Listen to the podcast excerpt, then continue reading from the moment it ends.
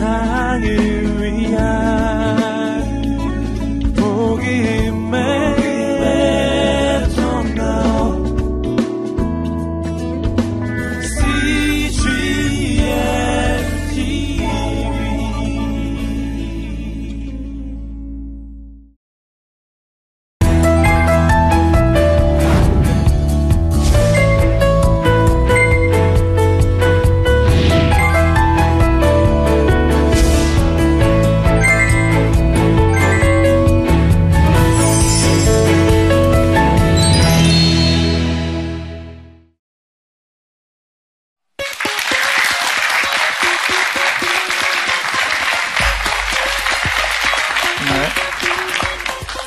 안녕하세요. 저는 사회복지법인 각당복지재단이라는 데에 삶과 죽음을 생각하는 회라는 데가 있습니다. 거기에 속해 있는 웰다잉 연극단에 지금 단장 겸 배우를 맡고 있는 최명환이라고 합니다.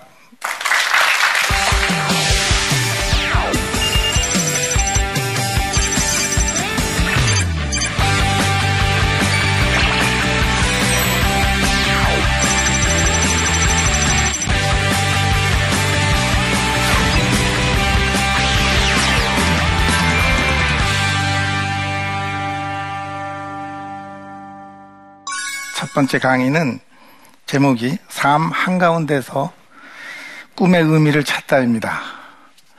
우선 제가 이 얘기를 하기 위해서 인생 주기에 대해서 우선 좀 잠깐 말씀을 드리고자 합니다. 영국 사회학자인 피터 라스덱 교수는 인생을 4개의 주기로 얘기를 했습니다. 일반적으로 그 당시에는 이제 수명이 지금과 같이 짧았기 때문에 매 기가 지금과 같이 좀 길지는 않았습니다만은 그때도 태어나서부터 한 25살까지 이래, 지금은 우리나라에서는 한 30세까지로 봐야 될 것 같아요. 교육의 시기죠, 배우는. 그런데 두 번째 이기생은 25, 지금은 한 30 전후서부터 시작을 해서 60 전후까지 가정과 직장의 의무의 시기로 봤어요. 그때는 그러니까 가족을 또 이렇게 보살피고 또 직장에 나가서 돈을 벌어서 가족을 부양해야 되지 않습니까? 이런 두 번째 시기는 의무의 시기예요. 그렇게 봤죠? 아까 첫 번째 기는 자기 자신의 교육의 시기로 봤고, 그러면 3기생은 뭐냐? 3기생은 각자마다 다 틀리긴 하죠. 어떤 분은 3기생이 60에 시작하는 분도 있고, 이제 그 의무를 다 끝나서, 또 어떤 분은 뭐 55세에 시작할 수도 있고, 60이 넘어서 시작할 수도 있을 겁니다. 3기생은 그때부터 시작을 해서 언제까지인가 하면은, 지금 현재 상황에서 보면 예전에는 한 80 전후라고 했지만 요새는 90 전후가 될지도 모르겠습니다만은 그렇게 되겠죠. 그래서 이 3기생은 어떤 시기냐 하면은, 그러니까 노년 이제 자기 할 일을 일단 리타이어도 하고 그래가지고 자기의 자아를 실현하는 시기가 되는 거예요, 3기생은. 그래서 우리 인생 중에서 저는 3기생이 가장 중요한 시기이다. 매 시기가 중요하지만 특히 3기생이 중요한 시기라고 생각을 하죠. 제가 지금 3기생을 살고 있습니다. 그러면 4기생은 뭐냐? 아까 말씀드린 대로 우리가 남의 도움을 받고 사는 시기서부터 인정할 때까지예요. 그 인생의 주기에 대한 말씀을 드렸는데, 우선 제 1기생은 제가 1948년도에 태어나서 초등학교 다니고 중고등학교를 나오고 대학을 졸업해서, 제가 73년도에 대학을 졸업함과 동시에 회사에 주식회사 삼양사라는 데를 입사를 했습니다. 거기까지가 여러분 1기생이죠. 그럼 2기생은 이제 제가 그 삼양사에서 첫 사회에 발을 디뎌가지고 이제 배움의 시기, 교육의 시기는 끝났죠. 제가 그리고 해서 73년에 입사를 해서 76년에 제가 결혼을 합니다. 그리고 7년에 큰애를 낳고 또 그래서 쭉 근무를 하다가 제가 2003년도에 우연히 신체 검사를 하다가 오른쪽 신장에 암이 발견이 됩니다. 그래서 첫 번째 오른쪽 콩팥을 이제 절제를 하게 됩니다. 옛날 같으면 이 한자를 다 찌어내야 되죠. 근데 지금은 부분 절제를 해서 3분의 1만 자르고 그대로 있습니다. 2년 후에 다시 또 왼쪽에 똑같은 게 생겨가지고 다시 또 4분의 1을 잘라서 지금 그 2005년도까지 제가 양쪽에 콩팥을 3분의 1, 4분의 1을 지금 절제를 했습니다. 그렇지만 그렇게 그 수술을 했으니까 자연적으로 그 당시에는 지금보다도 굉장히 건강이 별로 안 좋았습니다. 그러다가 결국 제가 그 2007년 말로 이제 회사를 퇴임하게 됩니다. 환갑이 됐어요. 제가 오랫동안 1년을 여행을 다니면서도 생각을 하고 그 뒤에도 한 6개월을 더 곰곰이 생각을 해봤어요. 내가 앞으로 어떤 일을 하면서 살아야 될 것인가. 그런데 저는 두 번째 수술을 할 때 죽음이라는 생각을 많이 와닿았어요. 그래서 두 번째 수술을 할 때 친한 친구나 와이프한테 죽음에 대한 얘기를 좀 하고 싶었어요. 그런데 내가 마음이 약해진다고, 너 그렇게 남으면 약하면 안 된다고, 와이프도 아예 말에 상대를 안 해주는 거예요. 그래서 사실은 저는 죽음에 대한 얘기를 하고 싶었어요. 근데 할 대상이 없었어요. 그래서 내가 지금 예전에 나같이 죽음에 대해서 두려움이 느껴지고 외로울 때 이런 마음을 가진 사람들하고 좀 얘기를 할 수 있는 사람이 되는 것도 참 좋겠다 하는 생각을 많이 가지고 있었습니다. 근데 마침 각당 복지재단에 삶과 죽음을 생각하는 회가 있어요. 혹시 여기 분 그 길을 아시나요? 거기 아시는 분 있나요? 아무도 없으시죠? 거기서는 1991년부터 삶과 죽음을 생각하는 회를 만들어서 죽음에 대해서 세미나도 하고 웰당에 대한 강의도 하고 그런 일을 했던 곳이에요. 그래서 제가 거기 문을 두드려서 결국 2008년부터 거기서 제가 웰다잉 교육을 받게 됩니다. 그래서 강사 수료증도 받고 2년 동안에 열심히 공부를 했습니다. 그런데 마침 2009년도에 그 삶과 죽음을 생각하는 회에서 서울시에서 지원을 받아가지고 이 죽음을 일반인들한테 강의를 통해서 또 책을 통해서 뭐 이렇게 얘기하는 게 쉽지가 않아요. 그러니까 연극을 통해서 일반인들한테 웰다잉, 좋은 죽음이라는 것을 우리나라의 죽음 문화를 좀 이렇게 그 좋은 쪽으로 바꿔보자 이런 뜻에서 그 서울시에서 지원을 받게 됩니다. 그래서 우리 웰다잉 연극단이 2009년도에 창단이 돼요. 제가 창단 멤버로 지원을 했어요. 지원한 동기도 참 이상하게 됐습니다. 처음에는 연극하자고 그래서 저하고는 관계없는 일 하고 아무 의미를 두지 않았는데 그 연극단의 우리 연극단원들은 전부 다 각당 복지재단에서 죽음을 생각하는 회에서 웰다잉 교육을 받은 사람에 한해서만 단원을 뽑기로 했던 거예요. 그러니까 인원이 적어요. 특히나 여자 단원은 많이 지원을 하는 편이었는데 남자 단원이 없는 거예요. 그래서 저한테도 여러 번 이게 메일이 들어오고 전화가 오고 회장께서 얘기를 많이 하시는 거예요. 그래서 제가 하루는 와이프한테 각당 복지재단에서 연극단을 만드는데 남자 배우가 적은 것 같다. 나한테도 여러 번 제의가 오는데 처음에는 아예 생각도 안 했는데 한번 해보면 내가 될 수 있을까? 하고 옆에 와이프한테 물었더니 와이프가 피식 웃는 거예요. 당신이 무슨 그런 연극을 할 수가 있겠느냐. 이런 또 평소에 저를 아니까, 너무 잘 아니까 그렇겠죠. 근데 그 순간에 저는 이런 생각을 했어요. 내가 지금 환갑이 넘어서 제 3기 인생을 사는데 지금과 같은 삶을 살지 않고 내가 예전에 그런 거를 마음속으로 하고는 싶었는데 기회도 없었고 뭐 할 수도 없었지 않느냐. 이 기회에 용기를 내서 한번 해봐야 되겠다. 내가 그럼 한번 해볼까? 그랬더니 와이프가 싶는 둥 많은 둥 하는 거예요. 그래서 제가 용기를 내서 하겠다고 이메일에다가 찍었습니다. 그래서 하게 됐어요. 첫 번째부터 제가 주연 배우가 됐습니다. 그건 아마 머리가 휘어서 그랬던 것 같아요. 그랬는데 굉장히 어려웠습니다. 이것이 연극이라는 게 보기는 쉬운데 본인이 직접 하려고 하니까 이게 보통 힘든 게 아니에요.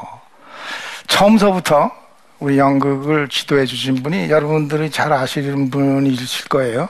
지금 예술대학의 교수이시기도 한데 그분은 아주 어려서부터 연극을 쭉 하시면 지금도 연극을 하세요. 회원역으로 계시는 장두희라는 분이에요. 장두희 교수가 처음서부터 우리를 맡아서 각본도 쓰시고 연출도 맡아주셨어요. 그분 때문에 제가 연극 배우가 됐습니다. 굉장히 야단도 많이 맞았어요.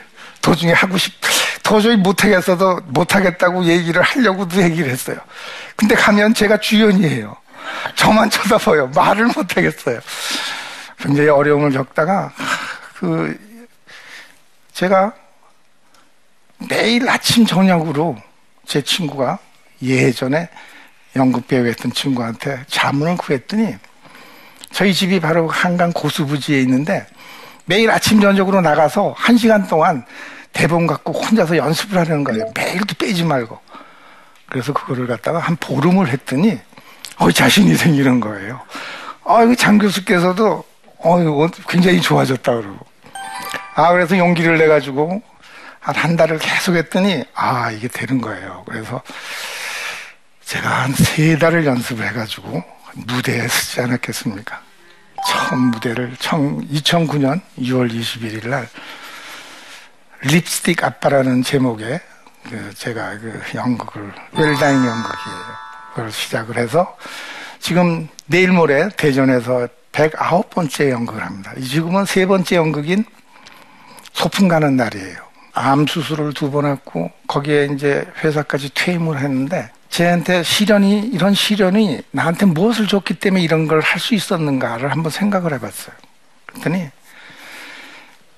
삶과 죽음, 인간의 그 근원적인 것을 내가 좀 알고 싶어 했었구나 이런 생각이 들었고, 2번째는 나와 같이 죽음의 두려움에 힘들어하는 사람한테 내가 도움을 주려는 생각이 있기 때문에 내가 이기적인 게 아니라 좀 이타적인 생각을 했기 때문에 이런 생각을 이렇게까지 오지 않았나 이런 생각을 또 해보게 됐고, 그래서 마지막으로 제가 그 의미 있고 꿈이 있는 그런 삶이 뭔가 그런 거를 여러분한테 이제 말씀을 드리고 제 1강을 마칠까 합니다. 자기 자신을 위해서 매일 10분이 됐든 30분이 됐든 창조적인 삶을 사는 거예요. 시간이 없어서 다른 몽상하고 하다 못해도 자기 전에 자기 자신을 위해서 일기를 10분이라도 쓰든가 책을 30분이라도 읽고 싶은 책을 읽든가 자기한테 투자해야 됩니다. 그러기 위해서 저는 하나의 그 툴이라고 할까요? 그것을 저는 이제 버킷리스트를 매년 12월이면 씁니다. 여러분 버킷리스트가 뭐죠? 죽기 전에 내가 하고 싶은 꿈의 목록 아닙니까? 그거는 삼기생에 있는 분들, 제가 삼기생에 있어서 삼기생이 중요하다고 하지만 그거는 뭐 어느 사이클에 있는, 어느 기에 있는 어떤 모든 사람이 다 한 번씩 써보면 좋죠. 매년 쓰는 게 중요합니다. 저는 12월에 그거를 쓰면서 올해 했던, 작년에 12월에 썼으니까 올해는 작년에 내가 하겠다는 것을 한번 검토를 해보고 다시 한번 반성하고, 한 것은 잘했으면 내 자신한테 칭찬하고, 잘 못하고 아직도 제대로 못했으면 다시 내년에 할 수 있는 계획을 세우도록 하고, 이렇게 한번 써보는 거예요. 제가 아까 1기생은 교육을 받는 시기라고 그랬죠. 2기생은 뭐였죠? 가정과 직장의 의무의 시기, 의무의 시기예요, 그죠? 3기생은 자아실현의 시기예요. 그런데 각 시기마다 다 꿈이 있어요, 그죠? 결국 여러분들이 꿈을 이루기 위해서는 자기가 하고 싶은 일, 또 해야만 하는 일, 각자의 시기에 맞는 의무를 충실히 하고 성실히 그것을 이루어나가고 노력할 때 여러분들이 처해 있는 현재에서, 현재 생활에서 사소한 일부터 시작을 해서 큰 일까지 여러분들이 해야 할 일, 하고 싶은 일을 열심히 해야 할 때 여러분들한테 꿈은 따라오는 것입니다. 그러면 삶 한가운데서 꿈의 의미를 찾을 수 있지 않을까, 뭐 이렇게 생각을 하면서 제 1강을 마치겠습니다. 감사합니다.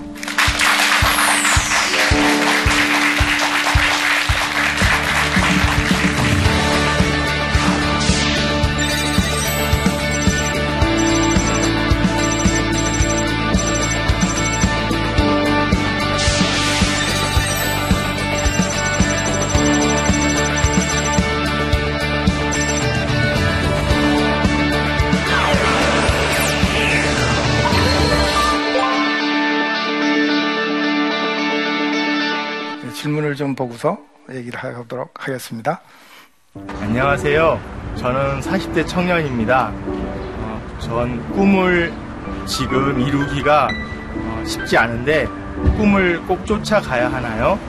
아니면 하루하루 살아가면서 성실하게 열심히 살아가는 것만으로는 안 될까요? 궁금합니다. 아, 네. 40대시라고 하셨네요. 지금 40대는 아까 제가 인생 주기에서 어디에 해당이 되나요? 이기생이죠. 이기생은 의무의 시기죠. 자, 저는 지금 저분한테 그런 말씀을 드리고 싶어요. 이기생을 사시는 분이에요. 가정과 우리 직장의 의무를 할 시기이죠. 이 아까 말씀드린 대로 이기생의 이 의무의 시기를 성실히 자기가 함으로써 꿈은 자연히 따라오는 겁니다. 저분같이 꿈을 맨날 꿈만 꾸셔는 우리가 꿈을 이룰 수가 없어요. 꿈은 자꾸 도망가요. 본인이 이 시점에서 40대에서 내가 지금 현재 그 집안에서나 사회적으로 내가 무슨 일을 해야 될 것을 곰곰이 생각을 해 보십시오. 그리고 그 일을 생각을 하신 뒤에는 생각만 하시면 안 됩니다. 행동으로 옮기셔야죠. 그래서 그 행동 안에서, 그 행동을 통해서 제발 꿈을 찾으시기를 바라겠습니다. 네, 이상 말씀드리셨는데 좋은 얘기가 됐을지 모르겠습니다. 두 번째 질문 보겠습니다. 안녕하세요. 저는 평구에 사는 50년생 노한이라고 합니다.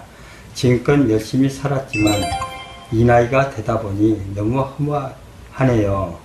앞으로 어떻게 살아야 할지 궁금합니다. 네, 선생님 50년생이면 제가 48년생이라서 저 같은 연배이신 것 같습니다. 반갑습니다. 근데 이제는 선생님 자신을 위한 생입니다. 제가 얼핏 보기에 굉장히 이기생까지 열심히 살으신 분이고 라고 생각이 됩니다. 우리는 이 세상에서 누구나 유일한 존재예요. 여기 계신 지금 한 30분 되시는 분 다 각각의 사람마다 다 틀려요. 이 세상에 같은 사람은 아무도 없어요. 형제도 엄청 틀려요. 남보다 더 틀린 형제도 많아요. 우리는 이 세상에 유일하게 있는 존재입니다. 그래서 남이 우리의 삶을 살아줄 수도 없고 코치해 줄 수도 없어요. 지금 이 선생님은 본인 스스로, 내 스스로 나의 존재 의미, 내 삶의 의미를 찾으셔야 됩니다. 남이 찾아줄 수가 없습니다. 어떻게 살아야 할지 막막하다고 하십니다. 본인이 어떻게 살아야 되는지를 찾아내야 됩니다. 분명히 자기 안에 있습니다. 며칠을 두고 고민을 한번 해보세요. 내가 어떻게 사는 것이 이 시점에서 앞으로 내가 나한테 의미 있는 삶이 되고 꿈을 주는 삶이 되겠는가? 그것은 자기 안에 있습니다. 남이 해줄 수가 없습니다. 선생님 죄송합니다만은 스스로 찾으세요. 남이 해줄 길을 기다리지 마십시오. 오늘 제1강 삶 가운데서 꿈의 의미를 찾다 말씀을 드렸는데, 여러분들 삶에 조금이라도 도움이 되셨으면 감사하겠습니다. 여러분 감사합니다.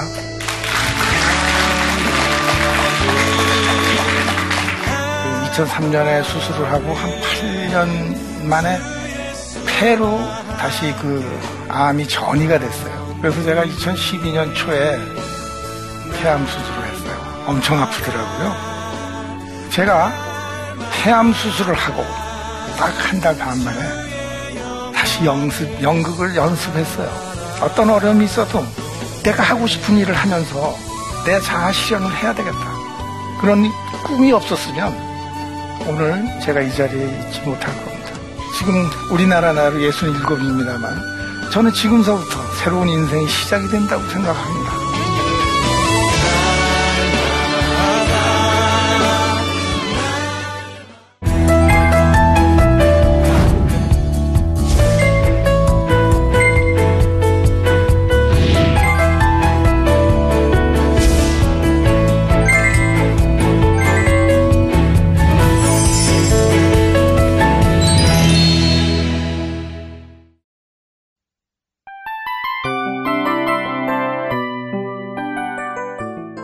이 프로그램은 청취자 여러분의 소중한 후원으로 제작됩니다.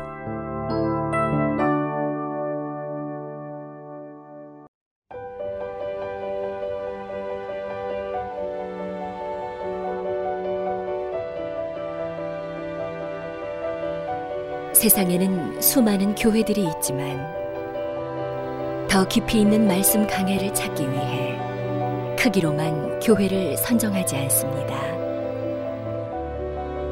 보다 좋은 영적 콘텐츠를 더 많이 나누기 위해 방송비를 받지 않습니다. 1년 365일 복음만 전하고 싶어서 우리는 광고를 하지 않습니다. 온누리의 복음을 땅끝까지 CGN TV와 함께 땅끝 선교사가 되어주세요.